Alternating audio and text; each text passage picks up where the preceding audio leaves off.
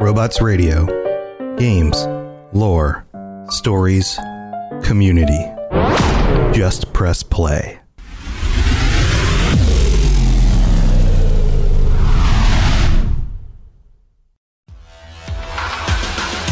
Welcome to the Cyberpunk Lorecast, where we brave scanning the net to find all the deep history and lore of Cyberpunk.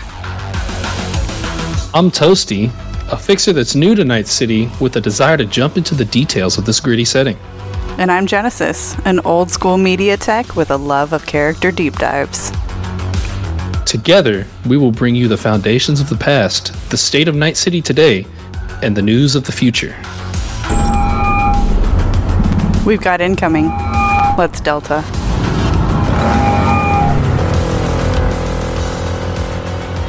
Welcome back, Chooms, to another episode of the Cyberpunk Lorecast. I'm your girl Genesis, and with me for a full, solid year now is Toastie.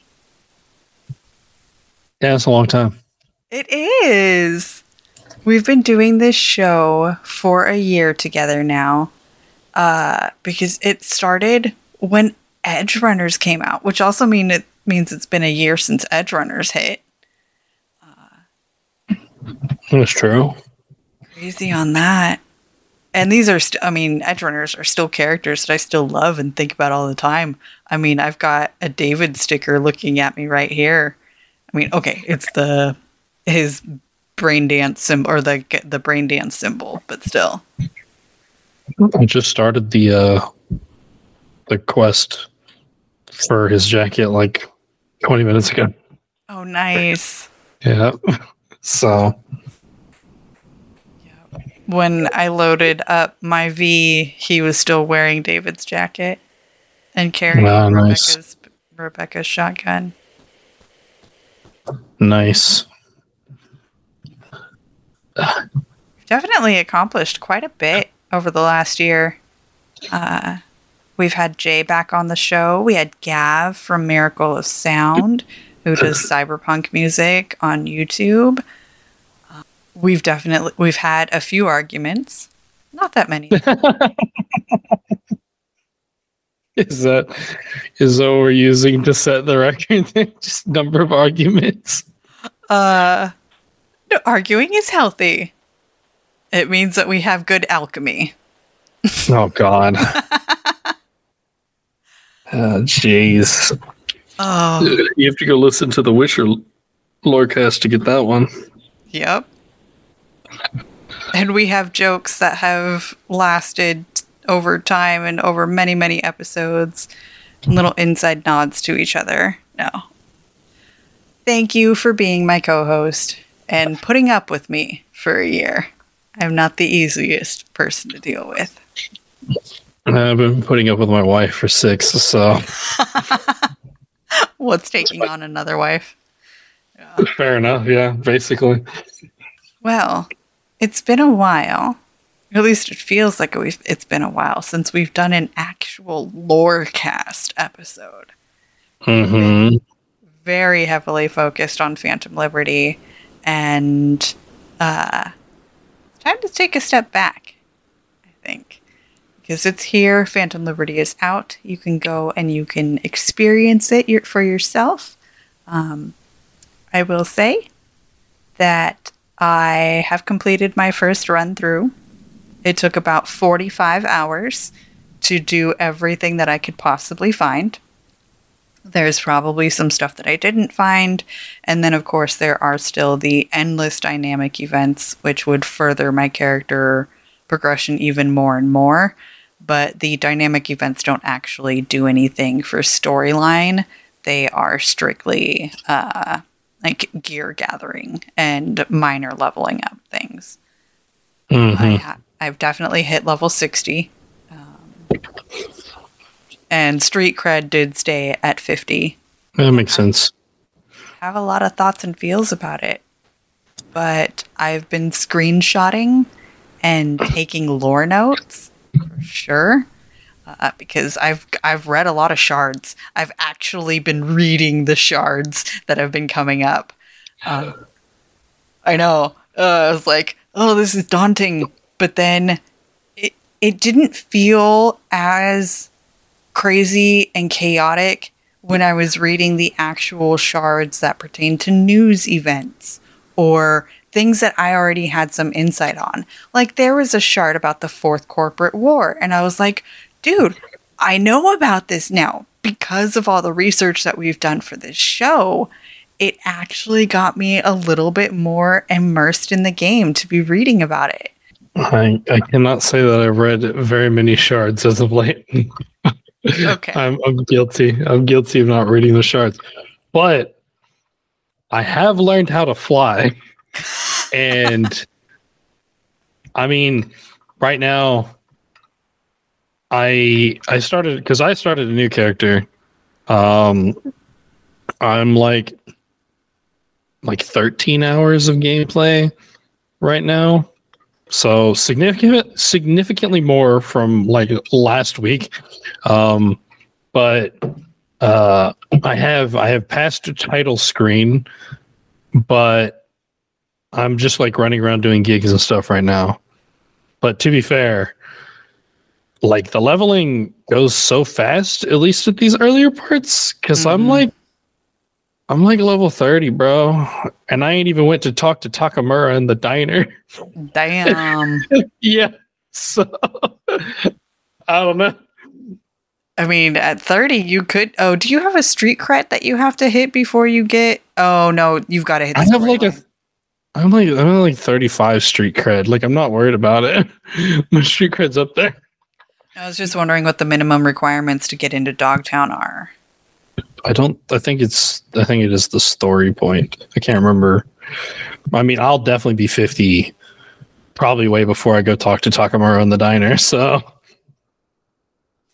Oh, man. I've already. Yeah, I've already because of what I've already maxed out my cool and almost my reflexes all the way too. Hmm. Um, Very, very nice. mhm. All right. So I can't wait until we get to start to, to dis- start discussing the new lore. Like there's definitely stuff in here. Like we got some stuff about like Haiti and Antarctica. And I know, right? I sat and listened to a WNS station like I was just like listening to it and I'm like who is this person? I don't even listen to the news right now in the real world, but I'm willing to listen to you talk to me through the computer about it. It was it was a moment and I was like, "Um, okay, weird." But yeah, I listened to a whole thing on Net 54 about Antarctica. That's cool.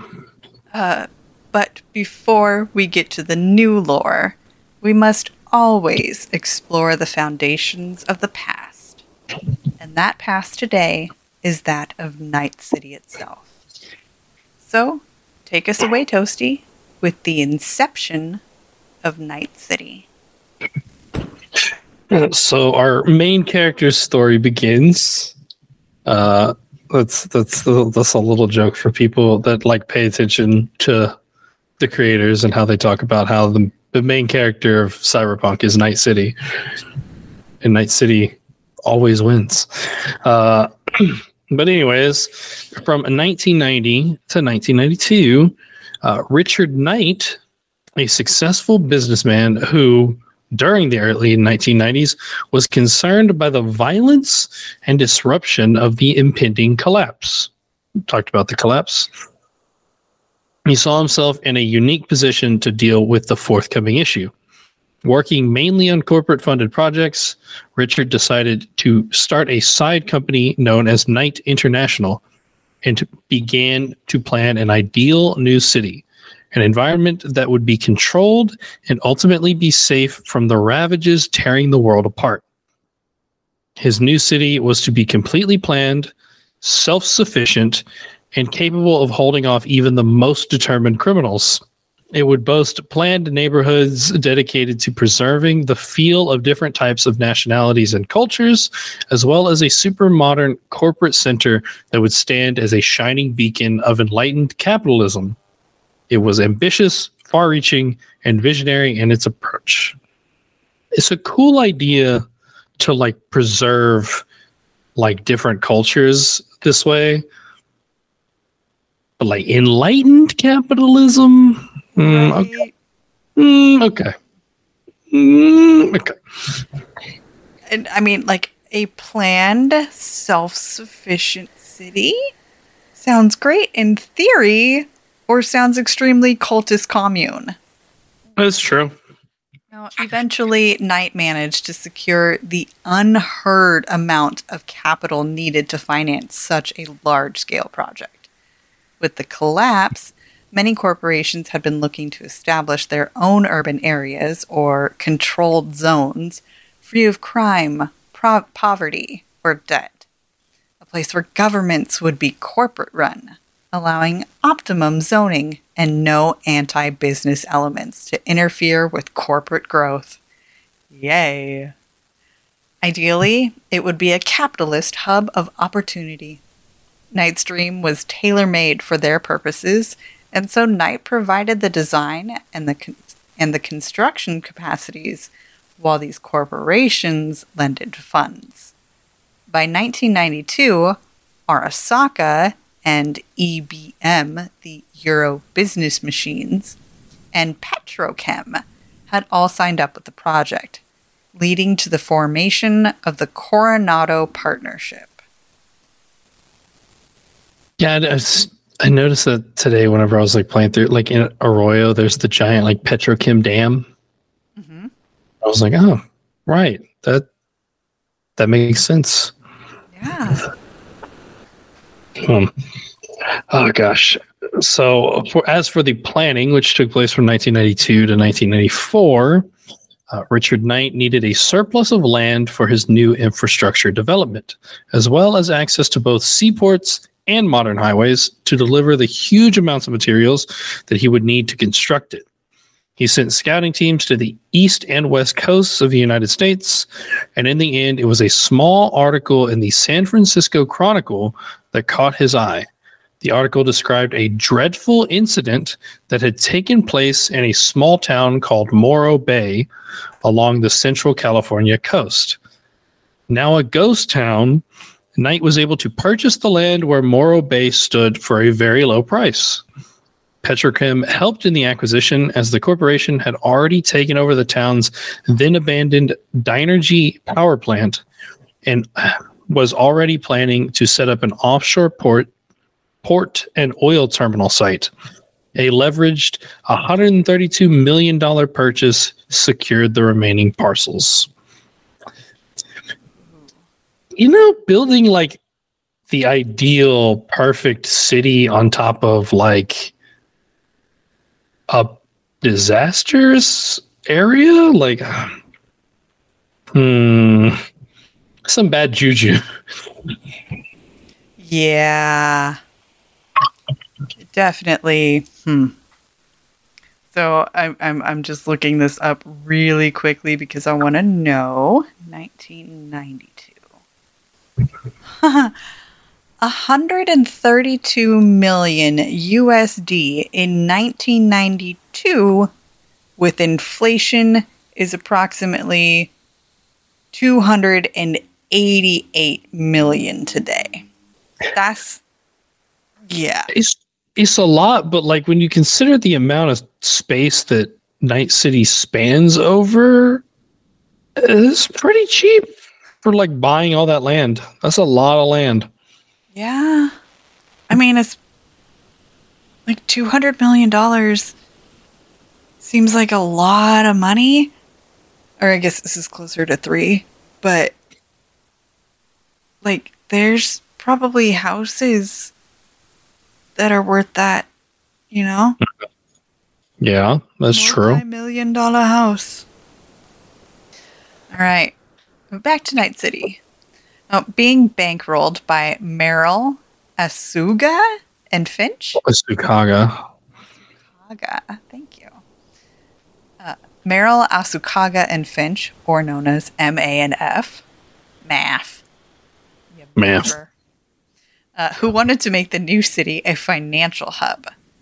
Knight and Petrochem employed the Arasaka Corporation to remove the gangs and make the area a safe zone for construction. Hmm. Arasaka being bullies? Never.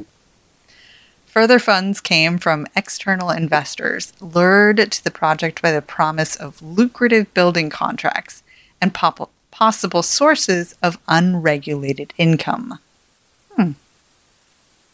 In order to erase the stigma of the incident, the partnership renamed the region Del Coronado Bay to make way for their new project of Coronado City.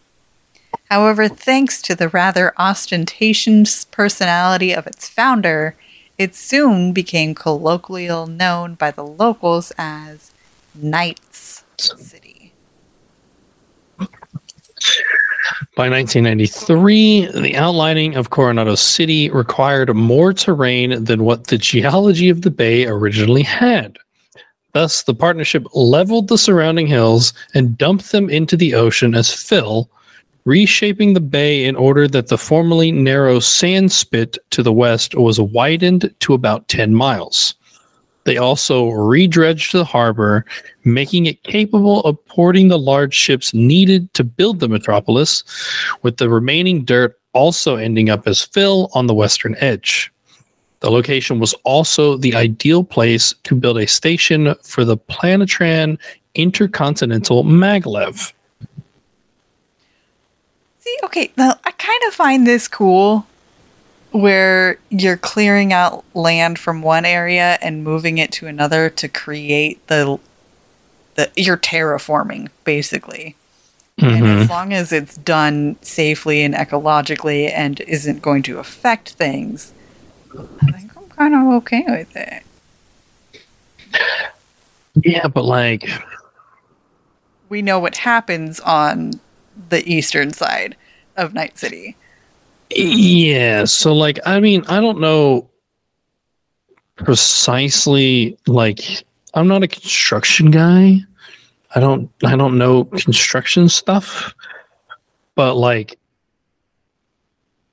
building a city on like all of this like fill seems like a real bad idea because it's not you're not like actually like creating like foundations for these things like you're just you're literally like putting dirt Yeah. in holes Well, it seems like unsafe construction practice which granted i feel like construction projects take shortcuts all the time but it's still like hmm. but who what would i know i'm not i'm not a construction guy Nor am I. Intercontinental maglev. Do we see? Yeah, I guess we do see it in some parts of the city where a maglev could have been, because there's like uh, walkways that are. Or am I thinking monorail? Or is the maglev now what the train is? Is that the maglev? The metro system? I think that's a monorail. I don't know. Because this one, that one's like, is that one over a track or is it under a track? Monorail's under a track, right? No, a monorail is one train or two trains that are on one circuit. So, meaning that there aren't two trains going one way and then another train is going the opposite way. So, you can never have like two trains stop at one station. It is a mono, it is a single rail. Okay. So maybe? I don't know. But a maglev, uh, I could see being what is now the Although it's supposed to be intercontinental, so I don't think it quite is actually. I think that's just a mon- like a monorail, probably. Okay. Because intercontinental's like implies that it travels to other places. Right. So they may they may never put it in. To be fair, this is still planning stage, so it may never been put put in. That is fair and valid. Okay, so moving forward, Coronado City truly reflected its creator's eclectic vision. Instead of a huge construction of steel and glass, Knight's urban plan broke the city into a series of neighborhoods, each with a different architectural style and theme. It included elements ranging from many notorious North American cities like New York and San Francisco to the faux brownstones and pseudo Victorian gingerbread homes, while the Asian like neighborhoods reflected its individual cultural styles. Small shops and restaurants and businesses were designed to be within easy walking distance from the urban living spaces and a massive construction when it came to be known as the New Harbor Mallplex was to be the place of a world class mall. I love this idea. I would love to have my house within walking distance of everything. That's true. I mean, some of it seems to be like it's stuck. The different kinds of neighborhoods and things like split up. Like I mm-hmm. feel like that's that's you kind of get that. Oh yeah. This is totally what Night City is like. I'm just saying that I wish my real world house was also like that. Oh, okay. Fair enough. I mean, I live in the largest landmass city in the United States, so that would never happen. Yeah. I also do live in suburbia, and I'm pretty sure that if I actually went and lived in urbia, then it would work. Chelsea doesn't like the fact I made up a new word. I don't. I, I didn't like it. Now, Moving on. An open marina area would handle private vessels and other recreational boating activities, while the main industrial port would be established north of the city. Knight also paid homage to the small former township of Morro Bay by recreating much of its original layout in an open air environment reminiscent of a seaside village. The city and corporate centers were going to be the glittering locations of high rises and parks. And it was here where Knight showed off his personal architectural skills and the designs of the many corporate skyscrapers, which would become the most visible sign of the city's rising affluence. Oh, okay. I wonder if it's like, because like Seaside Village, was that within? Did he ever do this? Or is it just like one of those things that was a plan that didn't get come quite to fruition? Because I'm thinking of like Laguna Bend, Mm, because that's like a seaside village, sort of, and then it got fucking put underwater. yeah. Which I'm wondering, it's like I don't know how big this the city was like for this. Like, did it spread out more before like the bomb went off and they had to rebuild everything? Mm-hmm. And did they decide to like tuck it in closer with like the resources it had? Maybe I don't know. And then it says that Knight showed off his architectural skills in the in the skyscrapers. So I mean, like, is Corp- Corpo Plaza his fingerprint? That's where his stamp is. I mean, maybe or it, I mean, Corpo Plaza got completely fucked, so we don't see it anymore. Yeah, Who really knows? valid. Uh, so let's move it a little bit forward into the construction and renaming. This took, takes place mainly through 94 to 98. Construction began in May of 1994. When, although Petrochem and MAF were the major bankrollers for the Coronado partnership, there weren't construction companies, and such and as such, they needed someone who could bring in the machinery and workforce to actually dig the holes and put up the steel. You know, actually do the physical labor Mm-hmm. an issue that eventually led them to employing the mob. Blink. Blink. And not even the bomb. Mobs, plural. Oh, that's right. Multiple. The West Coast mobs, such as the Mafia, the Yakuza, and others. Here, Arasaka, please clear out all the gangs from my future land development so that way I can invite my own gangs in. Yeah, basically. Now, the reason that they did that is that because these mobs had maintained a stranglehold on heavy construction in the region for decades. They controlled they controlled the construction unions, transport unions, and most of the government agencies in charge of constructions licenses, environmental impacts, and other building necessities. By investing a large amount of money into the partnership, the organized crime mobs hoped they would not only make a huge return on lucrative construction work, but also have the inside track on future gambling, prostitution, and drug franchises in the new city. However, Knight's plan required the use of his own advanced building techniques and materials, which excluded a number of established unions and construction firms controlled by his new partners. This displeased them, and Knight's further insistence that his new city would be safe and crime free angered them even more. Now, during the first four years of constructions, there were daily threats against Knight's life. Is. Uh, hold on, what's his name? No, that is Richard Knight, not against like Knight life, because that's something completely different. And Fair clarification. And when the threats escalated to the level of sabotage and intimidation, he called in his corporate partners, who dealt with the issue swiftly and ruthlessly. However, despite his influence and his allies promising to deal with it, Knight's luck ran out. On September 20th, 1998, he was shot and murdered in his penthouse suite at the top of the newly constructed Parkview Tower. Richard Knight's killer was never apprehended, and in his memory, the newly appointed city council officially renamed Coronado City as Night City in his honor.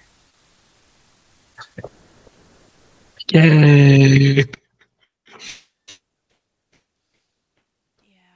Oh, September 20th? That wasn't too long ago. We should have acknowledged his passing. Eh, It's fine. We should have to remember Johnny's birthday. That's really what matters. Which is in November, right? I think so. This put the city into a uh, interim phase uh, after his death from about 1998 to 2005. Um, a year after her husband's death, Miriam Knight restructured Richard's company and founded Knight City and founded a Knight's Foundation with the primary goal to protect and promote her husband's vision of the perfect city. This foundation would eventually be reorganized to become Knight Corporation. Night City's combat zone appeared sometime between 1998 and 2000. Ever since Knight's death, the corporations and organized crime of that time carved up the city's resources, which resulted in the Night City Police Department becoming completely ineffective. And they will remain so till this day. Exactly. I mean, they have gotten a little bit better in 2077. No, MaxTac just exists. Okay, facts. That's it. The rest of them suck, but MaxTac can handle things. Yeah. That's it. Gangs backed by corporate and mob sponsors established themselves in the suburbs south of the city central, and in time, these gangs became so entrenched that the only way to remove them would be to demolish the entire area and start from scratch. There were many discussions on whether or not Night City should have walled it off, but in the end, no agency, either civil or corporate, was willing to take the initiative to begin such a massive undertaking. Mhm, there goes that idea of a crime free, gang free city. Yeah. Uh, the following years were chaotic as the different powers battled for control of Night City, while the mob bosses who had killed the magnate began to appropriate most of the metropolis. Chaos ensues. All right. I've got nothing else. Um, and on that note, though, I think we should step in and take our little mid break. And then when we get back, we will continue to move the timeline forward of Night City starting in 2005. Hey, it's Kaley Cuoco for Priceline. Ready to go to your happy place for a happy price? Well, why didn't you say so? Just download the Priceline app right now and save up to 60% on hotels. So, whether it's Cousin Kevin's Kazoo concert in Kansas City, go Kevin, or Becky's Bachelorette Bash in Bermuda, you never have to miss a trip ever again. So, download the Priceline app today. Your savings are waiting. Go to your happy place for a happy price. Go to your happy price, Priceline.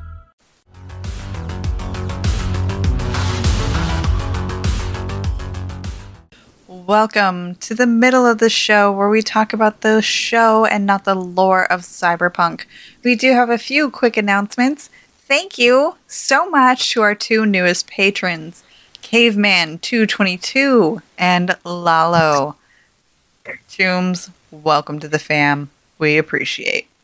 That brings up our patrons to 12 and we appreciate every single one of you. We hope to see you guys at the end of the month on our monthly patron chat. I haven't decided what the topic is going to be yet because it's just the beginning of the month. But once we settle on a topic, we will let y'all know and can come back and talk about it. We don't have any new reviews to read out. But if you play the Cyberpunk TTRPG, your DM owes you 10 IP per J Gray if you do leave us a review uh, on iTunes or Audible, I think now has written ones. Uh, Spotify comments, I don't think count. But we do appreciate and read them all.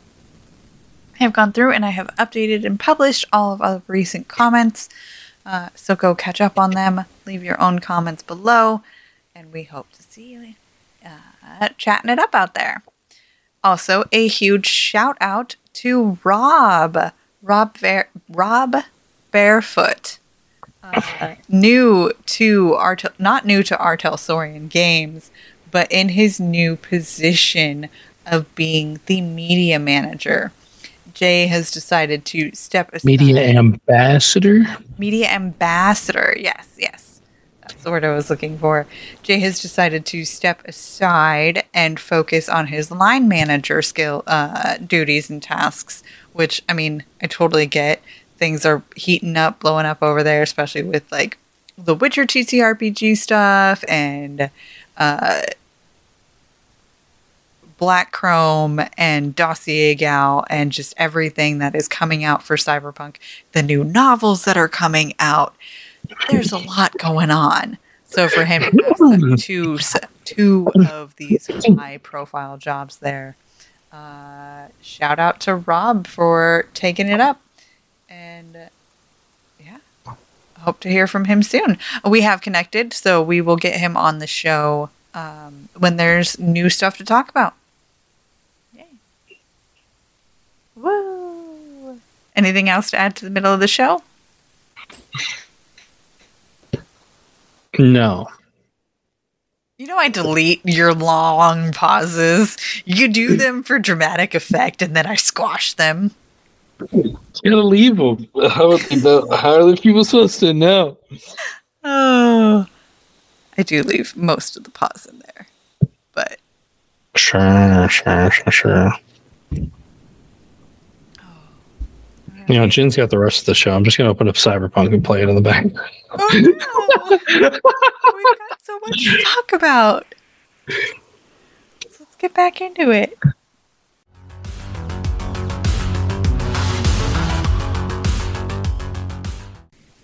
Anyways, uh, after said interim period, uh, in the span of 2005 to 2009, we had the age of mob rule, which sounds like so much fun.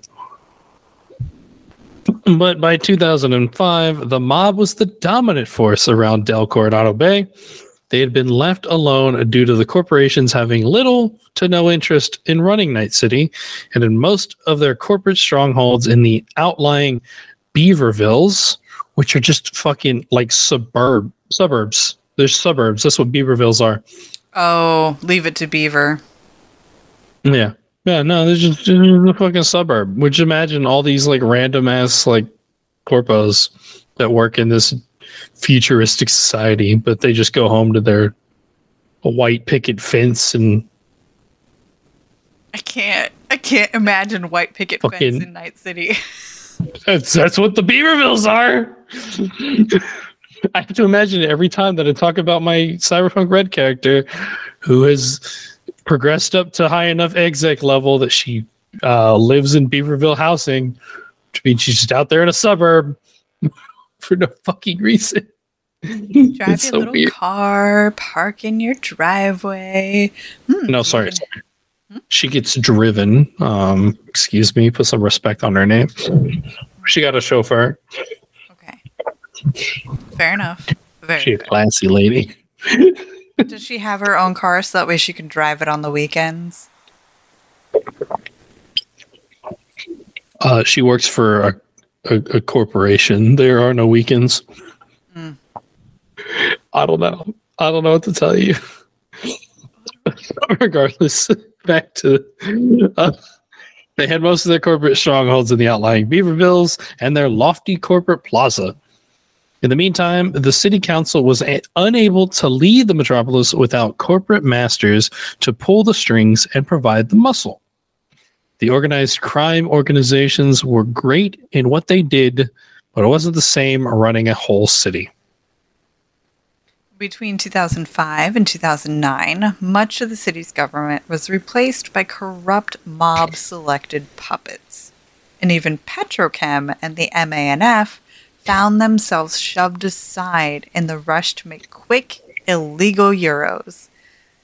Between selling contracts to their colleagues, setting up drug and extortion deals, and generally inviting the worst of the collapse into the area the mobs managed to run a relatively clean, modern metropolis into an embattled war zone. Crime, Nice. nice. Mm. crime, drugs, prostitution, and random violence and cybernetic terrorism soon became the rule of law, causing the name Night City to take on a grim and deadly new meaning by 2009. Woo woo. Gotta love it. Do we have to? I mean, yeah. Yeah. Yeah, we're doing a podcast about it, so we have to. Night City's the main character of Cyberpunk. It is. We- It is. We can take a trip around the whole ass world, Jenn, but we're going to come right back here because this is what it's all about. That is so valid. Oh my god, even in my brain when I start and then go around the world for Night City, it started and ended in Night City. Like I saw California in my brain pop up and then we went around the world. Exactly. That's how it works. You always come back. Uh, these were among the worst years for Night City. Oh, really? I couldn't notice. With some, with more murders in that four-year span than there were for most cities in ten. The mob ruled the city with an iron fist, destroying anything in its way. Gang activity was an all, was at an all-time high during this period, with notorious gangs such as the Blood Raisers or the Slaughterhouse making their debut. I think Slaughterhouse. I think of Adam Smasher, and it terrifies me. Yeah. I don't think he was important at this time yet, but still, it was just that I don't like it. No, not in the early 2000s. Yeah, and he started off in like New York, anyways. So, Night City soon became the closest thing to hell on earth. A war zone where someone was just as likely to have their car blown up as have their radio stolen. I feel like I feel like that's like lightweight though. Like I feel like you more just as likely to have someone murdered by their car as have their radio stolen, you know? Like Well, I think that's the whole thing. Like, if you plant a bomb in somebody's car, it's going to kill you when it goes off. no, I have to like I have to like clarify that they're getting murdered in these car bombs. Hmm. But regardless, the number of unsolved murders documented by the Night City Police Department rose into the thousands. The mob wars of 2009 to 2011. After four years of street warfare, the corporations around the city finally began to take matters into their own hands. From 2009 to 2011, during the period of conflict known as the Mob War, the corporations battled the underworld for control of Night City. They didn't go to war to help the citizens, but because it was business. Like a rival corporation, the mob had its own goals, and these didn't fit into the corporate agenda. Led by Arasaka trained paramilitary troops in assault vehicles, fan tanks, and combat aerodynes, a wave of bombings, assassinations, and outright street battles descended on the mob's ill prepared members. When the smoke cleared, corporations had utterly destroyed the mob's power base in Night City. Ooh. I was thinking it was like didn't go to war to help the citizens, but because it was just business. It reminds me of uh, Pirates of the Caribbean. Like the East India Company doesn't go to war with the pirates for like any like moral reason. They just go to war because it affects business. Yeah. Like very uh, right at the very end, Beckett's just like it's just good business. But at the end of the mob war, the corporations placed a puppet mayor in power and started cleaning up the rest of Night City.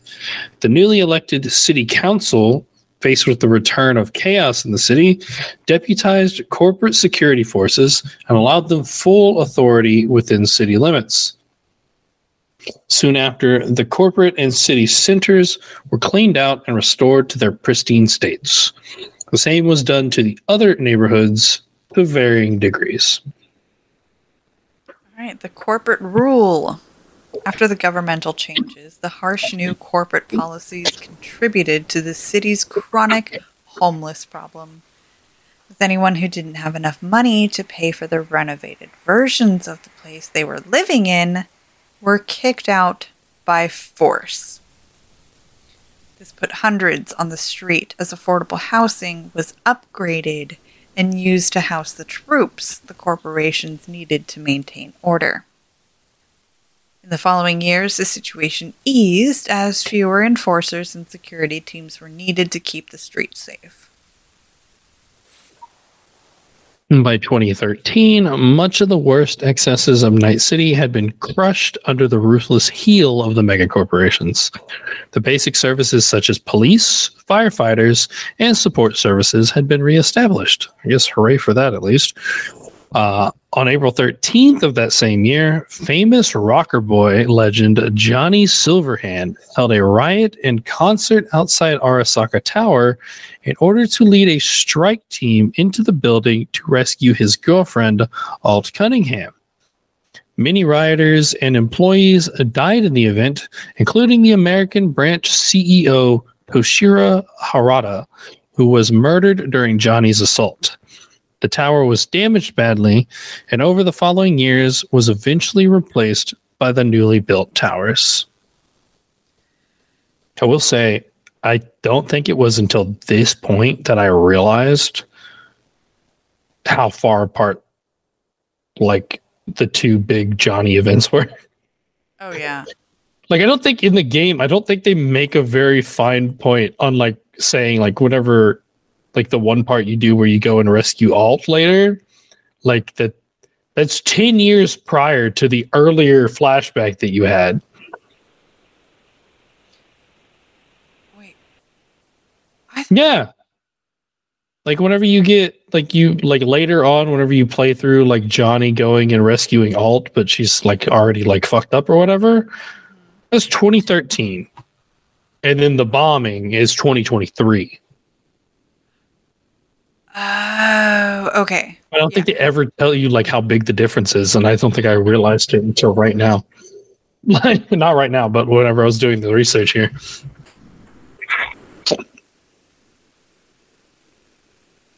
Wait, hold on. So the the bombing was in 2023, but hmm oh, he went to he went to rescue Alt. She died. Then he went back 10 years later to do the bombing. Okay. All right, that's got it now. Yep. It's yeah, just it's confusing because it makes it seem like it's. I thought that the alt thing happened like I don't know, like probably within like six months, like prior to the bombing. Like he did it, and then he like did something else to just basically like take revenge. But I guess not. It almost in in the flashbacks it almost seems like it was the same night where everything just like Johnny wakes up and then it they go on the mission and but yeah 10 years. Okay. Uh, by 2020 night city was rapidly growing urban region. Still rife with the urban violence and street crime but with strong economic growth in the corporate sector Of course. it had evolved into a busy, successful, yet perilous metropolis, but possessed an urban slick and stylish cool that made it unique. The city all but healed from the ravages of the of its bleak past. The corporate plaza was still pristine, and the NCPD had enough power to keep the downtown streets fairly safe during the day. However, like many American urban areas, Night City had also de- devolved into an armed society. It wasn't strange to see as many guns as briefcases on the crowded city streets. Uh, The, gov- the city government kept the control, and when things got out of hand, they defended they depended on the corporations to step in. Deals got made, money changed hands, a few people got killed, but others managed to avoid death in turn. Night City was far from Richard Night's original dream. However, it worked out well enough. I don't know, Toastie. Do you feel like his dream was achieved? I mean, his city is the main character of an entire franchise.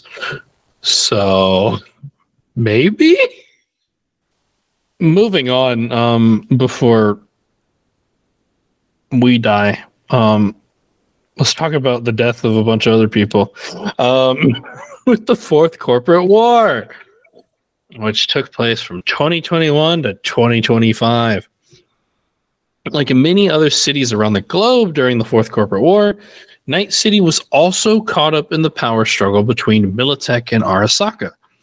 Due to its free state status, Night City was home to units on both sides of the conflicts, and as such, it suffered badly from it. There were constant urban fights all over Night City, especially around the city and corporate centers, where both factions maintained substantial office complexes. I think the fourth corporate war is definitely one of the things that is an easy touchstone to come back to and kind of think about all of the things that were happening globally as well as in Night City.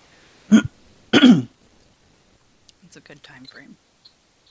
It's, I mean, it's a shitty, horrible, bad time frame, but a good touchstone time frame. Now, even before the nuclear event that wiped the downtown area out, people were abandoning the city in droves, doing whatever they could do to avoid getting sniped by drones, crushed by tanks, or just gunned down by corporate kill squads. A large area of Night City was wrecked, and people were climbing all over themselves to get to safer spots, like Heywood and Pacifica. Yeah. Yep. Safe spots like Pacifica. Exactly. Among all the chaos, both sides went over the line when the bomb went off.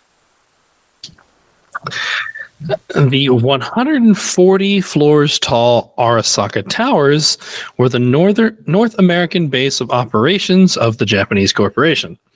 The complex was among the tallest buildings that existed at the time, being the largest in Night City. Uh, I don't I don't know like all buildings, but like I know let me see. Hmm. How many stories? The Burj Khalifa. I mean, the Empire State Building is 102 stories. Hmm. Yeah, the Burj Khalifa. That's the the biggest. Yeah, it's the world's tallest building. 163. 163. Okay, so a bit taller. I actually want to look it up now. Because it gives us that much, but I want to know how tall it was exactly. Mm. Tower. 2,034 feet. Oh, Bur- The Burj, the Burj Khalifa is 2,722 feet. So, yeah. That's a big fucking building. yeah. Wait, hold on. How tall is. Do we know how tall Arasaka Tower was? Yeah, the the two, 2,034 feet. Oh. Okay. Although that might be the new one. The old one might have been no, that's a different thing. Hmm. But it says it has 140 floors, so I think yeah, I think 2,034. So tall, very tall. Now on August 20th, 2023, we celebrated that that day here. Um, a Militech incursion team led by Morgan Blackhand and Johnny Silverhand attempted an infiltration mission into the towers in order to destroy Arasaka's reliquary database project. The idea was to render the project unusable for the rival corp by using a tactical nuke with the planned area, a heavily shielded complex to absorb the impact of the blast and prevent massive destruction. Um, hold on. Um, I kind of want to. I read this next line and then I stopped myself and I wanted to come back just because when I read it out loud, it kind of hit my brain in a real world way that I wanted to trigger warning that I'm about to describe the destruction of a tower. And yeah. So here Yeah, trigger trigger warning for uh I guess contents, yeah, content of terrorism, content of uh uh nuclear destruction. Um yeah. Uh, massive death as well. So Yeah. However, somehow the nuclear device prematurely detonated on the 100, 120th floor of the southern tower. The explosion instantly obliterated the Arasaka towers, splitting them in half and causing both structures to collapse outward. The entirety of the city and corporate district turned into ruins within seconds, with almost everyone in the immediate area dying. The blast instantly incinerated over 12,000 people in the vicinity of the towers and fatally injured upwards of half a million more. Another quarter million died in the resulting aftermaths over the weeks and months. This event would be known as the Night City Holocaust, or the AHQ disaster. Yeah, so there's obviously a bit of disconnect here between this as it's written versus how it's played out in 2077 because obviously um, instantaneous destruction certainly didn't happen uh, in the game or else uh, johnny would have just died right there Right. uh, because he had time to uh, progress to a different part of the tower, upload a virus, um, run away, get assaulted by Adam Smasher, managed to escape, make it up to the roof. Like, there's a lot of stuff there, which, granted, that does come into bring into the question a thing that a lot of people talked about in the game, which is how much of Johnny's memories are him rewriting them to be cooler? Hmm because it's quite possible. He could have done that and then been like i don't know abducted right away and, and not had a chance to do that and they just got him out before the tower blew up but yeah there's still going to be a bit of disconnect because there's no way the towers blew up instantly in the game because it would have everyone would have died so Yeah. Uh, and you know, it's like because Morgan isn't there, and so Johnny obviously deleted him from his memory. Um, so there's definitely some discrepancies from there, and I think a lot of it is Johnny wanting to be more badass than he really was. yeah Because you never get so many headshots when you're playing as V as you do when you're Johnny. i mean i do Okay, but Johnny's not running a smart pistol or tech. He's i'm running power. I'm running throwing knives, so put some respect on my name. I have mass respect on your name. But being technically an air blast detonation, it lessened the overall long term radioactivity, and most of the remaining radiation penetrated only the huge skyscrapers surrounding the blast area.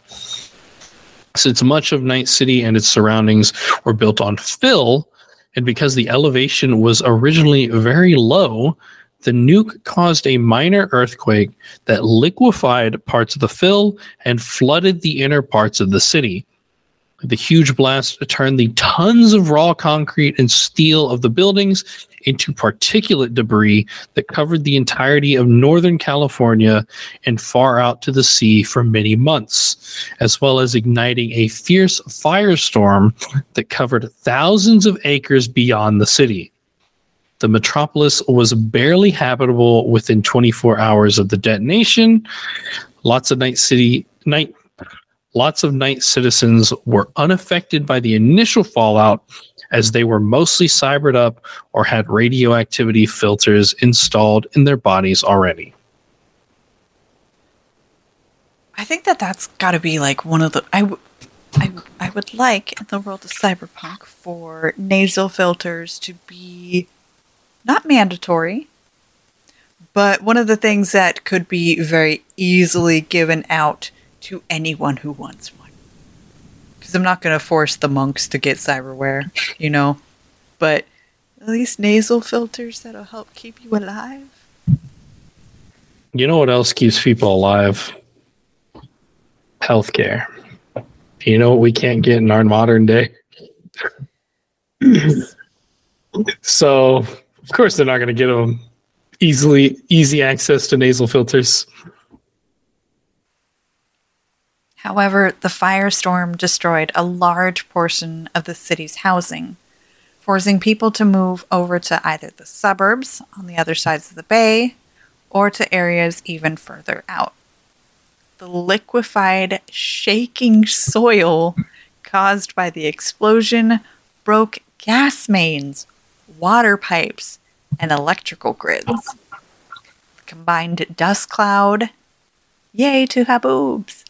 The combined dust cloud caused by the event spiraled up into the sky and turned it red with particulate matter for almost two years. Even after the explosions, suspended particles caused the skies at dawn and dusk to glow a lurid red, inspiring people who lived through that time span to call it the time of the Red. Within hours of the disaster, then U.S. President Elizabeth Kress, former Militech CEO, nationalized Militech through the expediency of their current CEO, General Donald Lundy, and his reserve commission, placing them under the control of the still sizable United States military. Kress blamed the Night City attack on the Japanese corporation and banished all of the Arasaka forces from the continental US. However, she was soon able to, to determine that the actual weapon used had been supplied by a Militech strike team. Dun dun dun. Yeah. It was pretty bad. Yeah. Mm. I also I love that poetry though. It is horrible and it is horrendous. But the poetry of the time of the red is kind of beautiful. I hmm I hate it. Mm-hmm. Oh. So guys, yeah. Welcome to Night City. Oh, I'm excited. This is going to be a The city of dreams. No, sorry. Wow. Okay. I'm happy that we're finally here. I don't think that there's anything about Night City, like the history of it so far, that I have anything additional to add to. Um, it'll be interesting for sure seeing where the next steps are. All right, Toastie, let's wrap it up. Call it quits for the day. And we can rejoin our listeners next week where we continue through time about Night City. If you'd like to give us a follow on Twitter, you can find us at Cyberpunk Lore. You can also join our Patreon, patreon.com slash cyberpunk lorecast, where you get ad-free versions of the show, weekly bonus content of things that I cut from the main feed each week because boy are they even too spicy for Spotify. You can also find me on the Two Girls One Ship podcast, where we analyze, rate, and review all that the world of video game romances has to op- offer. We have covered all of these cyberpunk romances, but I will say that we're probably going to throw in a bonus episode with uh, the new updates as well, covering what happens in Phantom Liberty with the romances and some of the new spicy, saucy text messages that you start to get. I'm loving reading them. What about you? Gotten any spicy, saucy text messages? No, because I haven't done any romances yet. Um, but we'll find out what Judy has to say because, of course, I'm just going to romance Judy again. Because why would I romance anyone else?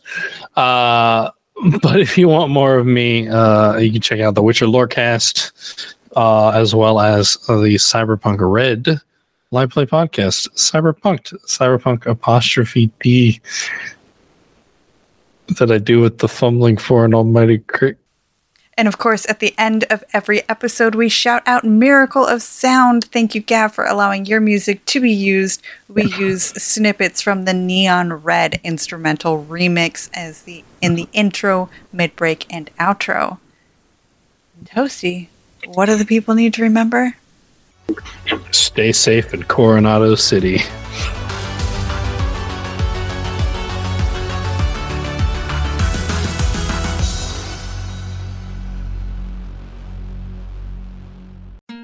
Love Dragon Age? Have you always wanted to learn more about its vast world and detailed lore? Are you still attached to your hero of Ferelden even a decade after Dragon Age Origins came out? Or maybe you're a newer fan, still discovering a new tidbit or quest every day. Well, either way, the Dragon Age Lorecast is the podcast for you. I'm Austin, also known as Teacup, And I'm Shelby, also known as She Cup.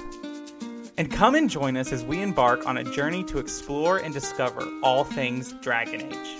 We'll discuss all kinds of topics, from lyrium to the chantry and the great mysteries of the old gods, and even more that even you BioWare superfans might not know about. So come and listen on Spotify, Apple, Stitcher, or wherever you get your podcast. And always remember swooping